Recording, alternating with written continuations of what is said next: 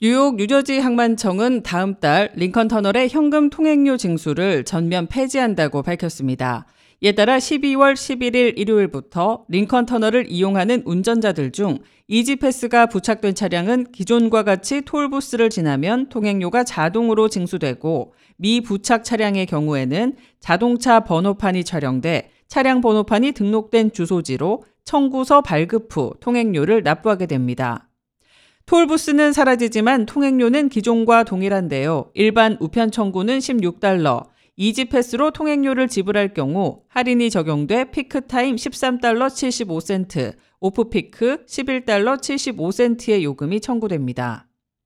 항만청은 지난 몇 년간 약 5억 달러를 들여 뉴욕시의 모든 다리와 터널을 현금 없는 통행료 시스템으로 업그레이드하는 작업을 해왔습니다. 앞서 2019년 스테튼 아일랜드에서 뉴저지로 연결되는 3개의 bridge에 대해 toll booth를 없앴고 2020년에 홀랜드 터널, 올 7월에는 조지 워싱턴 브릿지의 통행료 시스템을 전자 시스템으로 전환했습니다. 케빈 오툴 항만청장은 마지막 요금소였던 링컨 터널 toll booth를 없애고 현금 없는 전자 시스템으로 업그레이드함으로써 출퇴근 시간 정체를 줄이고 인프라 관리를 하는데 중요한 이정표가 될 것이라고 말했습니다.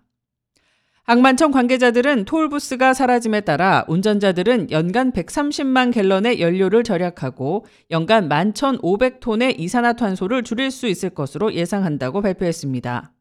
이런 새로운 기술로의 전환으로 뉴욕시는 온실가스 배출을 줄이고 교통 안전을 향상시킬 것이라고 덧붙였습니다.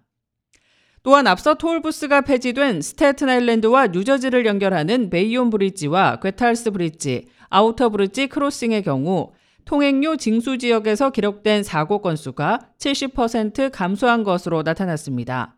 따라서 링컨 터널도 비슷한 효과가 기대된다고 항만청은 밝혔습니다. 항만청에 따르면 올해 7월 총 340만 대의 차량이 링컨 터널을 이용하며 팬데믹 이전인 2019년 7월 수준을 완전히 회복한 것으로 나타났습니다. 한편 다른 곳들과 마찬가지로 링컨 터널 톨부스에서 근무하던 통행료 징수원들은 항만청에서 계속 근무하기를 원할 경우 다른 업무로 재배정될 예정입니다. K-레디오 손윤정입니다.